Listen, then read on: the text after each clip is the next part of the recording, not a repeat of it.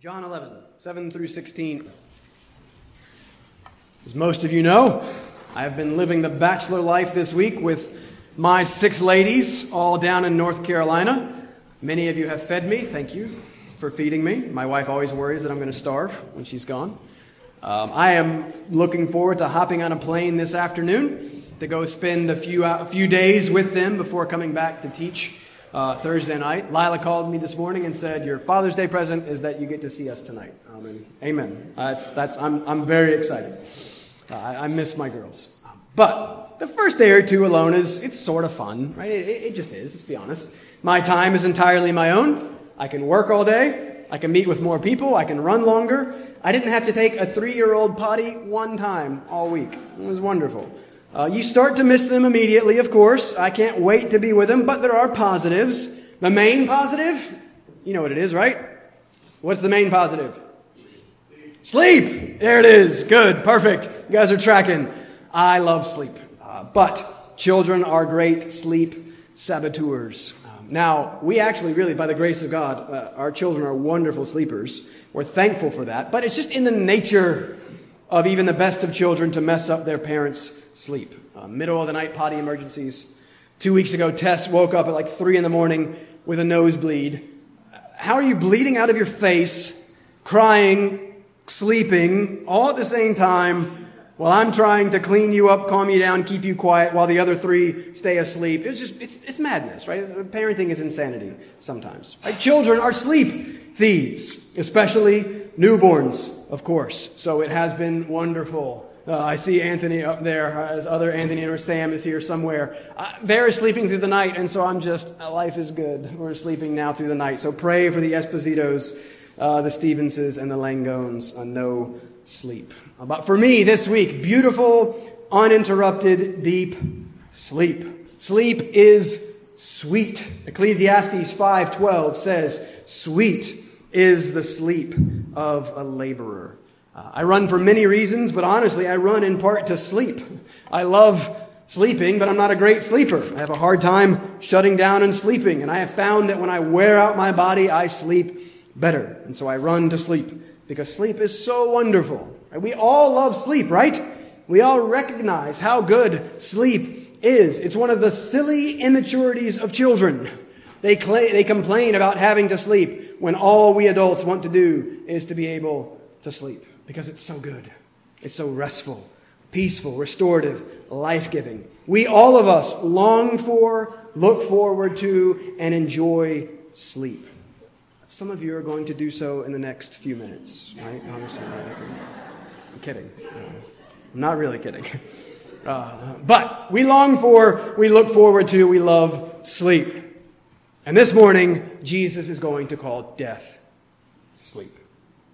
That thing that we all so long for and look forward to and love, sleep, Jesus chooses that as a metaphor for death. That's a little strange. Let's talk about that this morning. More death this morning. Happy Father's Day. But we cannot talk about death too much. This morning, it's death as sleep. John 11, 7 through 16 feels like a sort of aside from the main story. I was looking around at other sermons. A lot of people just kind of skip over these verses. A lot of the commentaries don't get a lot of attention to these verses. We're setting aside Mary, Martha, and Lazarus for a moment. We're going to come back to them next week, and we're going to get to the main point of the text next week. I am the resurrection and the life. But I think these verses deserve more attention than they tend to get. They get skipped over, but Jesus says some important things here that I don't want us to miss. Remember, last week was the love of God, the troubles of life, and the glory of God. God loves his people, and God troubles his people. God troubles his people because he loves his people, and God troubles his people for his glory and for our good. We're going to see more of that today, which is good because we are still troubled by this. We're going to talk more about providence today, which is good because Calvin says there's nothing more important for us to know. And so what I want to do is I want to apply God's providence to 3 topics that come up in these verses. These are going to serve as our 3 points to help structure our time. I want us to consider God's providence and your time, then God's providence and your death, And then finally, God's providence and your faith. Our big idea this morning is that in Christ, God's providence transforms your death, which strengthens your faith, which helps you to redeem your time. Strengthened death. No, transformed death. Strengthened faith. Redeemed time. All in light of God's particular providence. Let's read our text. This is the most important part. Your job is to make sure that my words are coming from this word. So let's look at John chapter 11 again. I want to read starting in verse 1 just to get us kind of into the story. I'll read the whole of 1 through 16, but our focus will be verses 7 through 16. Pay attention. This is what God wants to say to you today. Now a certain man was ill, Lazarus of Bethany, the village of Mary and her sister Martha. It was Mary who anointed the Lord with ointment and wiped his feet with her hair, whose brother Lazarus was ill. So the sisters sent to him, saying, Lord, he whom you love is ill.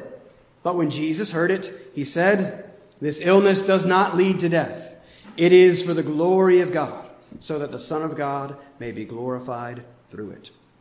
Now Jesus loved Martha and her sister and Lazarus. So when he heard that Lazarus was ill, he stayed 2 days longer in the place where he was. Then after this, he said to the disciples, Let us go to Judea again. The disciples said to him, Rabbi, the Jews were just now seeking to stone you, and are you going there again?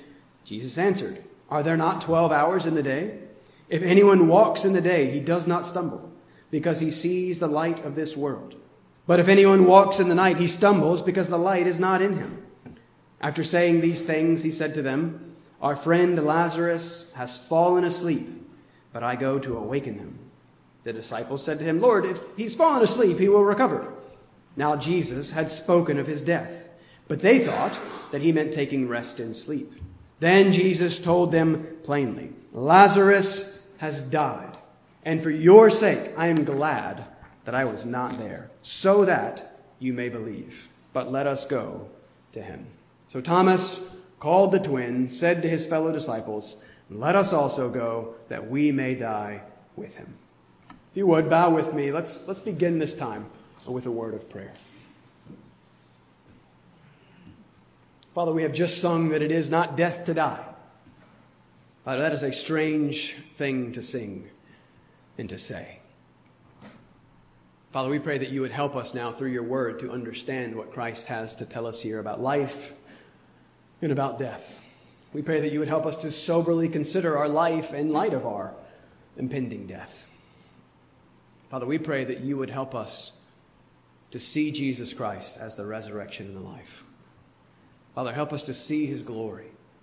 Help us to see how good you are and how in control you are of our time and of our day-to-day lives, and thus ultimately of our deaths as well. And help us to learn how to read our current lives in light of that coming death, and read that coming death in light of Jesus Christ. Father, that is much to ask. Father, there is much that we need.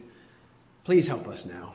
Father, please help me. I will accomplish nothing in this time if you do not work by your Spirit through your word. So, Father, please set me aside. Set aside any agenda I may have. Father, set aside anything distracting. Father, help us to pay great and close attention to your word and great and close attention to your Christ. Father, help us to love him. We ask this in Jesus' name. Amen. All right, point number one, let's start with time, God's providence and your time. But first, again, why providence again? Am I just obsessed with providence? Do I just want an excuse to talk about it again? Probably, yes, let's be honest. But it is there. It's there. Is it in the text? It's definitely in the text. So let's see. Let me first establish the pervasiveness of providence in this text. Remember our story. Verse 1, we got our characters and our conflict. We have three siblings, Lazarus, Martha, and Mary. Lazarus was ill. Jesus was away. Mary and Martha send for Jesus. And in verse 3, we learn one of the key pieces in the story there. When they say to Jesus, he whom you love is ill. And then again in verse 5, this is emphasized for us. Jesus loved Martha and Mary and Lazarus. So everything that is to come is in that context. Jesus loves them. Christian, Jesus loves you. No matter what your circumstances currently may be trying to tell you, Jesus loves you. And this makes that clear. But then we also saw this love demonstrate itself in a strange way. Verse 6, Jesus stayed. Lazarus sick, Jesus stays. Lazarus dying, Jesus waiting. We'll see why that is again in a moment, but that's actually where we left the text last week. We left it in verse 6 with Lazarus languishing and Jesus lingering. Jesus waits. Verse 7. Now, 2 days later, it's time to go. Look at what Jesus says to his disciples. Let us go to Judea again. Now, note the language that he uses there. It's interesting. I think this is a little important. Note that Jesus doesn't say, let us go to Bethany, or let us go to Lazarus, or let us go to Mary and Martha. No, he says, let us go to Judea. Why? Well, we see why in verse 8. Because look at the disciples' response to Jesus' idea. Rabbi, teacher, well, the Jews were just now seeking to stone you, and you are going there again?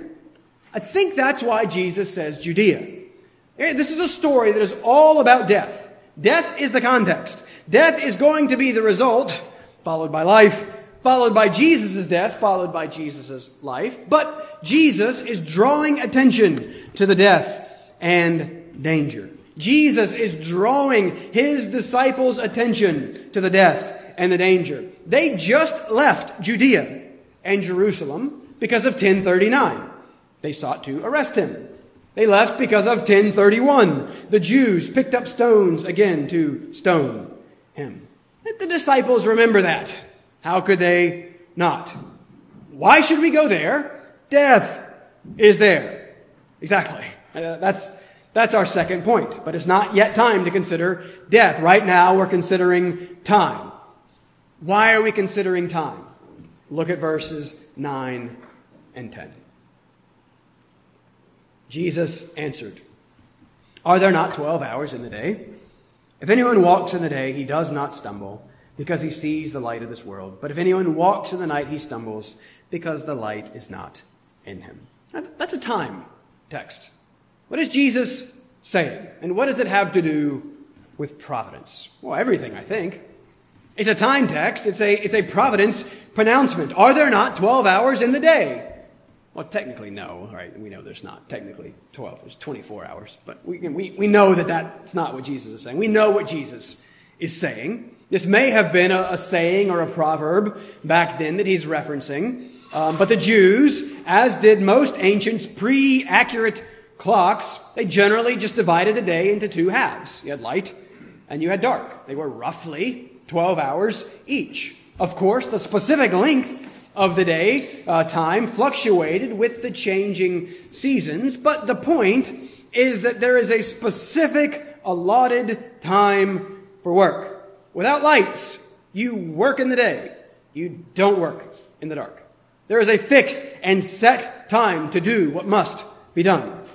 But Jesus is obviously talking about more than that. He's speaking metaphorically. And he applies this metaphor first to their specific circumstances. The disciples are afraid. Hey, Jesus, they want to kill you. We're with you. That could result in them killing us. We don't want to be killed. And so Jesus is first saying to them here, do not be afraid. It is still the daytime. If you walk in the day, you do not stumble. In other words, what he's saying is that my life and your life is not going to be cut short before the time fixed by the Father. While it is day, there is no danger. It is still the day. Do not fear. Let us go to Judea. But and this also then applies more generally, and it very much applies to us. Jesus is saying with this proverb that his allotted time is definitively fixed. It cannot be lengthened through the disciples' desired precautionary measures, and it cannot be shortened through the Jews' previous attempts to arrest and stone him. Jesus' days were definitively fixed in and by God's sovereign good, eternal decree. Jesus perfectly understood that his time was completely in God's hand. God's hand that we've been seeing, which is a preserving hand and a providential hand. And so just as his time is fixed in God's hand, and he will go according to God's plan, so is your time fixed in God's hand and will go according to God's plan. That's why we're talking about providence. Jesus here counsels and compels the disciples with God's providence, God's good governing of his world, God's particular, meticulous governing of his world.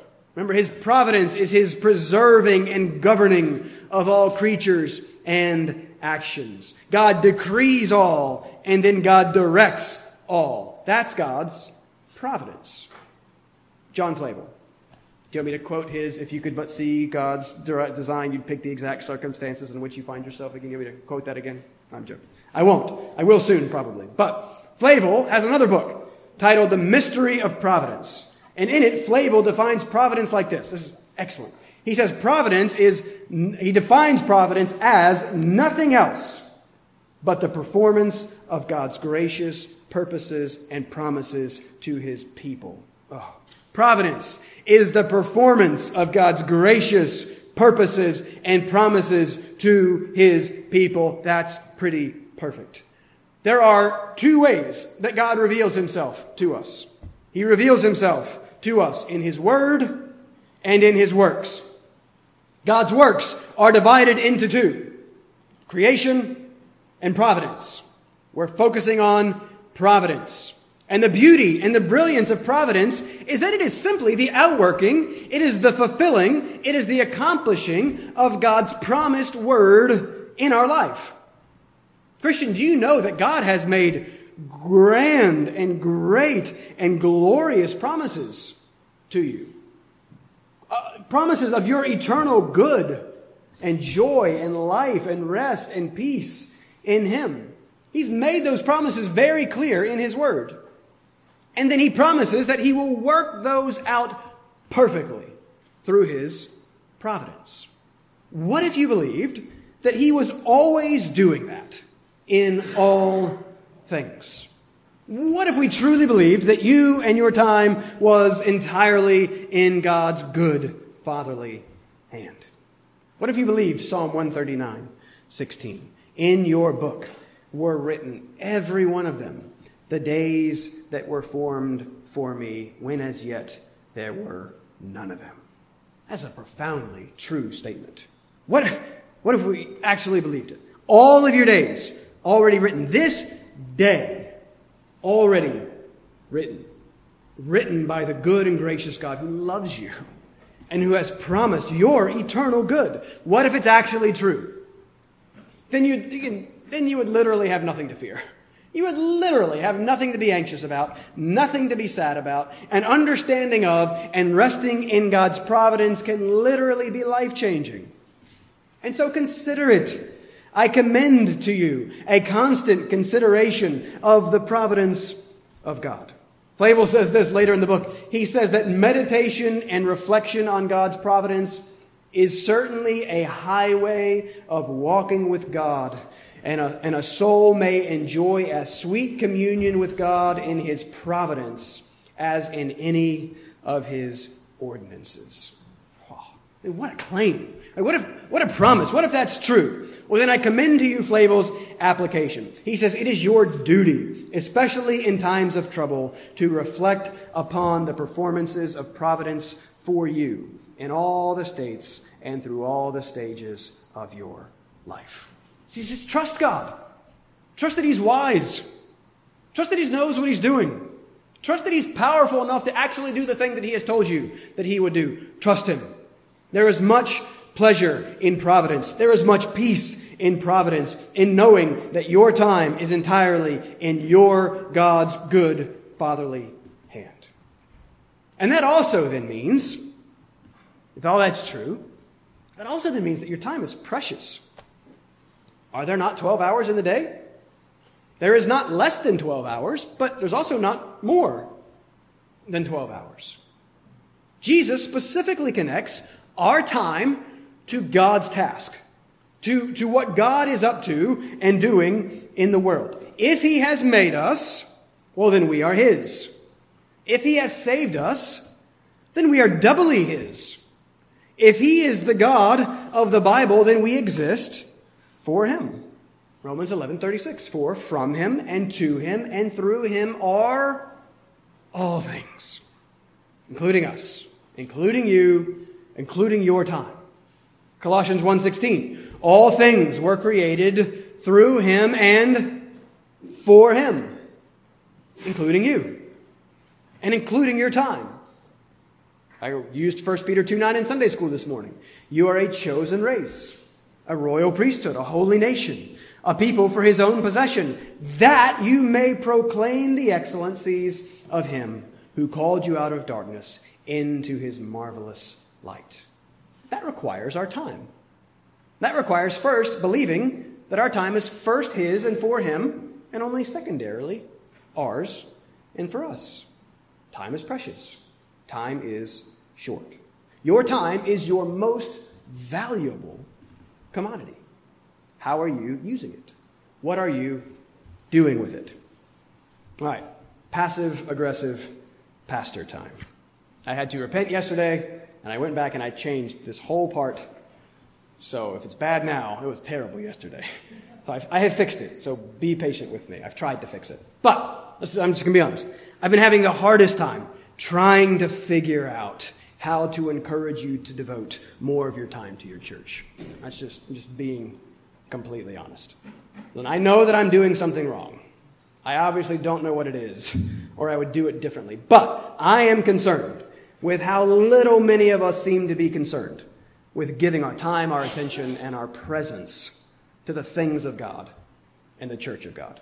Again, I know that I struggle with this as well. I understand that. I struggle greatly with using my time well to the glory of God. So, again, I know that. So I must be patient and compassionate and understanding. I know that whiny, guilt-trippy, manipulating doesn't work. But I am concerned with how difficult it is to get people to come to Sunday school and Bible study. I am concerned with how difficult it is to get people to intentionally reach out to one another and to care for one another. And again, I'm speaking to myself. I know that I'm the chief of sinners. As one of the pastors, I am part of the problem. And so again, I don't want this to be a validate me, puff up my ego with your attendance, tell me how great I am by your presence thing. I don't. I'm very aware that I'm not. And I know that we're all busy.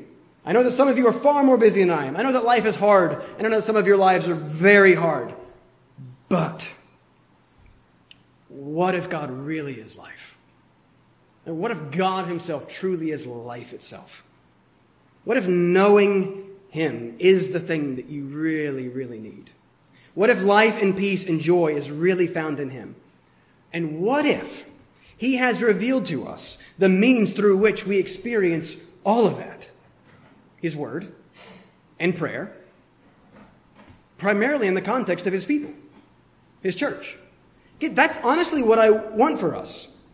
This is the thing that I am most desperate for myself and for my girls and for my church, is that we would know and delight in the Lord of life. That's it. I know how much I struggle with that. So I assume that you struggle with it too. But I honestly believe that God has told us how and where we find him.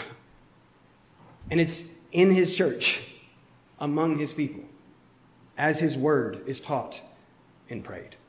Listen, I know that my Sunday schools and Bible studies aren't that much to write home about. There's a lot of better teachers that you could just listen to online. I know that extra sleep sounds wonderful. I know that Netflix is much more entertaining. But, what if, just what if, the Lord really does work through these ordinary means, even if poorly led? Honestly, what if the Lord really works through the teaching of his word in his church and through the prayers of his people in his church? And if he says, I am life and joy and peace, and by the way, here's where you find me. What if that's true? This text is telling us that our time matters. How we use our time really matters. We are stewards of our time because it's His time. And yet how insistent are most of us, and again, chief of sinners, how insistent are most of us that our time is our own? That if we don't have all of our time to do what we want, when we want, if we don't do that, we get all upset and act like we're being asked to do too much. You know, I'm speaking from personal struggle here. And I don't know. I could be wrong about this whole thing, but I know that part of my problem is that I simply do not enjoy the things that God's word tells me that I am supposed to enjoy. I have no problem watching a basketball game. I have no problem. I can read a book for 6 hours without stopping. I have no problem going for a run, eating a dessert, because I just genuinely delight in those things and I enjoy those things. You don't have to convince me to do those things. I do them because I love them and I enjoy them. And so no, I know that I'm still learning to genuinely enjoy the things of God and to genuinely enjoy the people of God. And maybe that's part of our problem. It's not supposed to be, hey guys, you know, I know this isn't any fun, but, you know, grin and bear it, suck it up. I know we need to do these things. No, what I want this to be is that, no, church, this is so good. And that God is so good, that He is abundant life. In His presence is fullness of joy. At His right hand is pleasure forevermore. Knowing Him is life. There's no higher privilege than knowing Him. And that means that there's no higher privilege than knowing Him together and gathering together to worship Him. Man, I want my encouragement to stop missing this thing that is so good and that is so good for your soul and for my soul. And I don't know. My time tirade is over. I will stop now. But you know, I want you to pray about that because I'm praying about that. I'm praying about that for myself. I mean, I've made the joke before that God has made me a pastor to force me to go to church. Right? Again, I know that I would have the same problem were I not paid to do it. I get all that. I'm speaking from experience. I'm speaking first and foremost to myself. I set the tone. I'm part of the problem, but our time matters and how we use our time matters. And I want to use mine better. I want to model that better for my girls. I want to do that together as we see what is it that really matters and then how do we pursue that thing that really matters most effectively with our time. And it has to involve the church and the people of God.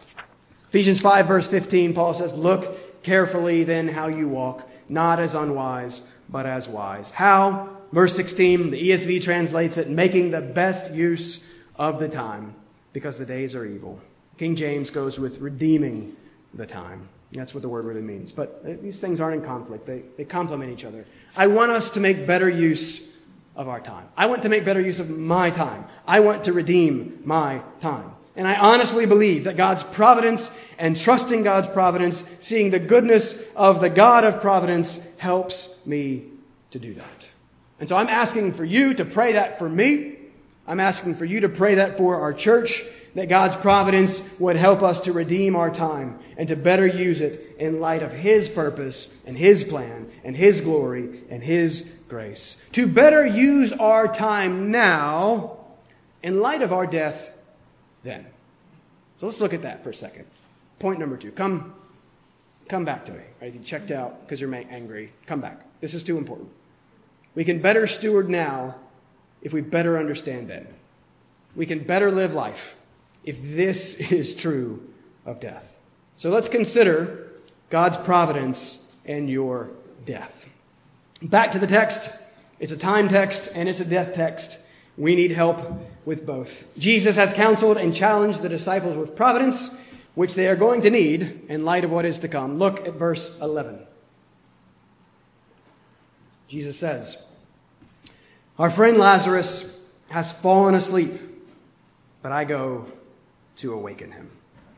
You know, as I said at the beginning, I think it's pretty significant that Jesus, who loves us, Jesus, our good shepherd, who perfectly cares for us, it's significant that He calls death sleep. He's calling sleep what the book of Job calls the king of terrors. What our culture, entire culture, seeks to entirely ignore because it is so overwhelmingly horrifying. What is the one thing that we want? all of us, in life. We want to be known, and we want to be loved, we want to be not alone, and we want to be with those that we love. I'm stealing from a man named Luke Ferry here. In other words, the one thing we really want is not to die, and not to have our loved ones die on us. The one thing that we really want is to live. So, this is the problem. Your fundamental desire, which is to live, will inevitably be frustrated. You will die. And you cannot properly live your life without a consideration of your death. For it will come. It is coming. For some sooner, for some later, for all eventually. I don't care how fit or healthy you are or how young you are, you're going to die. This is the problem. Death is the end of everything. It's the end of all that you care about. It is darkness, separation, uncertain, unknown, and unavoidable. Freud, who's terrible and awful, but Freud says, like, it's so unknown and terrible. We can't even actually really imagine our own deaths. It's not even possible. We can't even conceive of it. This horrible, terrifying thing. And Jesus calls it sleep. That's huge. But first, is that what he's saying? Because the disciples are confused. Look at verse 12. Lord, if he's fallen asleep, he will recover. Disciples, come on. And let's not be too hard on them, though. Death as sleep wasn't actually that common of a metaphor back then. We don't have tons of examples of this in ancient literature at the time. Plus, the disciples are scared. They're not thinking too clearly. They're probably trying to avoid death and thinking about death, if at all possible, like all of us. But John clarifies for us what Jesus means in verse 13. Now Jesus had spoken of his death, but they thought that he meant taking rest in sleep. And then in verse 14 we see, then Jesus told them plainly, Lazarus has died. Stop there. Verse 1, Lazarus was ill. Verse 6, Jesus stays. Verse 14, Lazarus has died. Verse 11, Jesus says, Lazarus sleeps. And we discussed the why of the waiting in light of God's providence in detail last week, so I won't do it again. We know that God is working this for his glory. We know that God is working for our good. And we know that that should make us glad. Look at verse 15. Jesus uses that word here in the context of death. He says, I am glad. I know there's more to it than that. We'll come back to it in a second. But knowing that God works for his glory and our good makes us glad. But then death. Then life just knocks us flat. Then the very painful and often prolonged realities of life in a fallen world with a sinful heart hits us in the face, and we wonder, glory? Good? Glad? How can I be glad? How can I be glad if things are so bad? Atheists today they're wildly inconsistent. I miss the old atheists. There's been a transition. It's a different kind of thing now. But the old atheists were more honest. They were more consistent. They understood the logical conclusions of their position. They tended to be nihilists, from the Latin word for nothing, no meaning, no purpose, no point. And that resulted in part from the reality of death. They understood that. The French philosopher Albert Camus opens his famous The Myth of Sisyphus, can't speak. He opens it with this line. Here's how he starts this book. This is one of those famous works in the history of philosophy. Here's what he says.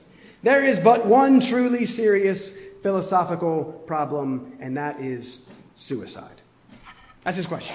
That's the philosophical problem. His whole argument goes on to be basically that life is absurd, it's meaningless, and thus the only real question is whether or not to kill ourselves. It's pretty bleak. But give him credit for consistency. If death is the ultimate bad, if it is the inevitable result of your life, whether today or in 50 years, and in the grand scheme of things, what really is the difference? If death is the inevitable result of your life, if the inevitable end is this overwhelmingly bad, then how could we ever be glad? And the only solution that the world offers you is to not really think about it. But Jesus wants us to think about it because it's coming. It must be confronted. It's coming. What can be done about it? Well, look back and look forward. Look back at chapter 10, verse 11, where we have seen Jesus say, I am the good shepherd. The good shepherd lays down his life for the sheep. The good shepherd dies. That's what he's saying. In this context of death, we've just seen that the good shepherd dies. Okay, look forward to 11:25. I am the resurrection and the life. Whoever believes in me, though he die, yet shall he live. So that's the only thing that can be done, that has been done about death. And that's the only thing that can explain Christ's words in verses 14 and 15, that in effect, he kind of says, Lazarus has died, I am glad. Again, I know there's more to it than that, but he's dead, I'm glad. It sounds initially so cold and unfeeling. But Jesus could only say such a thing if he was going to do something about that death. If he was going to do something through that death. He could only encourage us to consider our death in light of God's providence if he has done something about our death and promised to do something through our death. And that's what we're going to look at in great detail next week in verses 25 and 26. That's what we've already looked at in great detail back in 10, 11. That's the very heart and soul of the very gospel, that it is the good news of our salvation, the good news of our life in light of our death. And it's all and only through the death and life of Christ. What Jesus is doing here with the dying and raising of Lazarus is preparing us for and pointing us toward what he was about to do in his dying and his rising. Lazarus is so secondary to this story. Lazarus is not the point of this story. Christ is. Jesus knows that death is your one problem. He knows that the wages of sin is death. For sin, as the rejection of the God of life, deserves and demands death. The God of life is right and just to judge us for the ultimate crime of refusing him in all his goodness and all his glory. That's why Jesus has come. That's why the gospel is so amazing. The God against whom we sin is the same God who provides for us the only solution to that sin in the sending of his Son. And remember, in the sending of his Son, he is sending his very self, in a sense. And so the gospel, quite simply, is that Jesus has come to take our place, to live in our place, to take on our sin and the death that the sin deserves, to die in our place, that all who believe in him might live. No more death for us, because Christ has already taken the death. That's what he's illustrating here. That's what this is all about. That's what we're going to do. We're going to walk through that and the how and the why of that in great detail next week. But for now, all I want to do with you is just consider for a moment how Scripture speaks of the death of a believer. I just want us to see this. I want you to see the what, and we're going to do a lot of the how next week, because I don't think that we think much about this. Jesus has just called death sleep. Now, let me be clear. This is first only for those who die in the Lord. This is only for those whose sins have been forgiven through faith in Christ. Death for anyone and everyone else will be an indescribable and eternal horror. It truly will be the king of terrors. Scripture piles up these metaphors because words cannot do justice to what it will be like to be not only separated from the God of life, but judged and punished by the wrath of the God of life. Dying separates us from him, and it will very literally be hell. So this is only for those who die in the Lord. But look at that compared to what this sounds like. Christian, consider how Scripture speaks of your death in Christ. I'm just going to give you a few quick passages very quickly, jotting them down. You can consider them later. Psalm 116, verse 15. I preached on this with Gisella's funeral. Psalm 116, verse 15, precious in the sight of the Lord is the death of his saints. In Luke 16:22, Jesus, in a parable, well, kind of like a parable, describes the death of another Lazarus as Lazarus being carried away by angels to Abraham's side. I don't have time to get into it. In Luke 23:43, Jesus describes the death of the believing thief on the cross, saying, "Truly I say to you, today you will be with me in paradise." Death, entrance to paradise. Coming up in chapter 14, verse 2, Jesus says that he goes to prepare a place for us, that in his Father's house are many rooms, that he will take us there to himself. That's death. 2 Corinthians 5:8. Paul sometimes, man, Paul. Would we? 2 Corinthians 5:8, we would rather be away from the body and at home with the Lord. That's death. It's to be home with the Lord of light and life, the Lord we love, the Lord in whose presence there is fullness of joy and pleasure forevermore. Listen, Paul can even say in verse 6 of 2 Corinthians 5 that in a sense, while we are in the body, we are away from the Lord. And now we know that God is with us always. We know that he is very much present. We know that we find great joy in communion with him.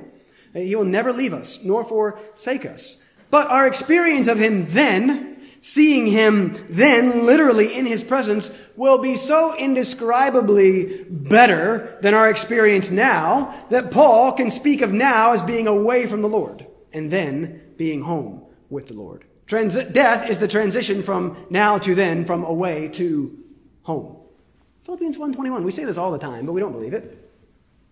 To die is gain.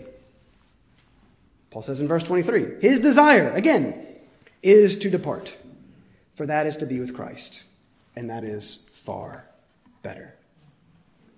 I don't know what to do with that sometimes. I'm honest. What do you think of that? That's what I desire. That's far better. He's talking about death. That's what he's talking about. Revelation 14:13. It says, "Blessed are the dead who die in the Lord." Blessed. Good. That's what the word means. Good. Happy. And so in our text, Jesus can metaphorically, but truthfully, call death sleep.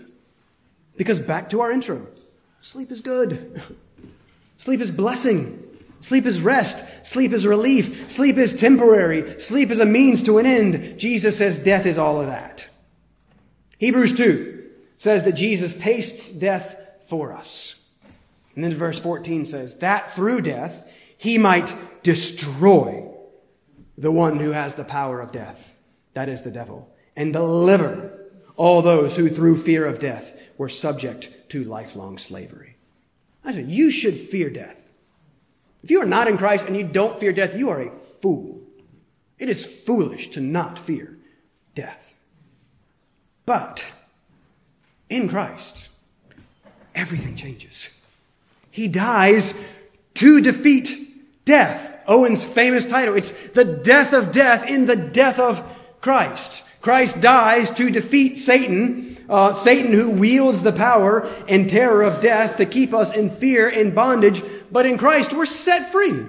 We're set free from death. We're set free from the fear of death. In Christ, death is transformed. We just read it in 1 Corinthians 15. Paul is mocking death. "Oh, death, where is your victory? Oh, death, where is your sting?" It's gone. Gone. Because of Christ. And so death for a believer, it's truly harmless. It's not that death itself is harmless. It's quite the opposite. Death is the greatest harm. Death is harm itself. No, death itself is not harmless, but the gospel is that Christ himself, God himself, has taken on all its eternal harm for us in our place and thus removed it entirely. He has entirely neutered the eternal harm of death. It is quite harmless for the believer because it was quite unimaginably harmful for Christ. And so death is transformed. Death as terror becomes death as transit in Christ, for it is now nothing more than the means to usher us into the presence of our beloved Lord, where there is fullness of joy. Again, that's the only way. Did it cross your mind what we were singing at all? We're like, this is a little weird. That's the only way we could ever dare sing, "It is not death to die." That's why those who have gone before us used to speak differently about death than we tend to. I could give you I could just multiply Spurgeon death quotes. There's so many good ones. Let me give you just a few. Spurgeon says this: to be prepared to die is to be prepared to live. That's what we're trying to do here. Until you're ready for that, you're really not ready for this. Spurgeon: the best moment of a Christian's life is his last one, because it is the one that is nearest heaven. Again, do we agree with that? Spurgeon, I love this one: the only people for whom I have felt any envy have been dying members of this very church. We don't think like that. Spurgeon, the Prince of Preachers: the only people for whom I have ever felt any envy have been dying members of this very church. How could that be possible? Only Christ. Only because they are the closest to Christ. And so he says, it is not lost to die. It is a lasting, perpetual gain. And if that is true, then it should profoundly shape both how we look at life and death. And so, wrapping up, why all these death quotes? Why all these death scriptures? I have a whole other point. It'll be very short. I just realized that. I'll summarize it. Why all these death quotes? Why all these death scriptures? Why so much on providence again so soon? One Thursday, VJ led us excellently through Romans 12, 1 and 2. Present your bodies as a living sacrifice, holy and acceptable to God, which is your spiritual worship. How? Verse 2, be transformed by the renewal of your mind. And that's what we're trying to accomplish. We're seeking the renewal of our mind by the filling of our mind with the mind of Christ. Where do we find the mind of Christ? We find the mind of Christ in the Word of Christ. Right? You are what you think. What you think is largely determined by what you fill your mind with. That's why you're just filling it with all that garbage is going to have a negative impact upon you. You are what you think. What you think is largely determined by what you fill your mind with. That's why God has given us a book. That's why he speaks and reveals. He's telling us the truth. He is telling us how things really are, so that we can better see things as they really are, as he sees them, as they truly are, so that we can be better prepared to face all the trials and the troubles of this hard life. They will come. Death will come. You either face them without the Lord and without his truth, or you face them with the Lord and with his truth. That's why we so need his word. It is light and life. It's why we need that nowhere more desperately than in the face of our death. And in Christ, that death results only ultimately in life. Jesus wants us to look at it in light of him. He wants us to look at now in light of then. He wants us to better consider and steward our time and our life and prepare us for our death. So that we can see that grace, so that we can see his providence and read all of that through his good and gracious lenses. Perspective is so important. And that which is closest to us always appears greatest to us. That which our mind is fixed on is always magnified. So fix it on Christ. Let gracious providence be your perspective, and time and death are transformed. I'm going to do what I don't usually. I'm just going to cut the third point, and we're going to do it next week. I'm going to save it because I think this is too important. Jesus says Lazarus is asleep, and he goes to awaken him. And the revelation that's coming next week, that what he says, I am the resurrection and the life. That's it. He is everything, and he is claiming to be everything. And so he reveals to us so kindly and so compassionately both the terrible nature of death. We're going to see Christ weep at the tomb in a couple of weeks, and we're going to tackle that. But then, in light of Christ and what he's going to do, we see him here call it sleep. And what I want you to see is that in Christ, your entire life and your entire death is transformed. And so as he says to Martha, I will say to you, do you believe this? That's the question. Let me close you with a word of prayer and benediction.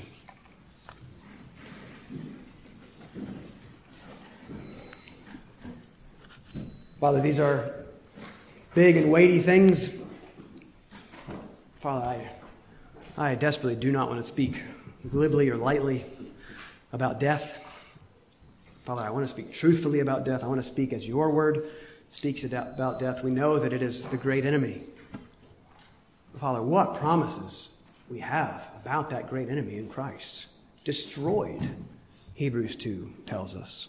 Destroys the devil and his power of death. Life, death as sleep. Father, I desperately want us to live our lives in light of your truth. And Father, what a wonderful truth you have revealed to us this evening, this morning. Father, life is hard, but Christ is good.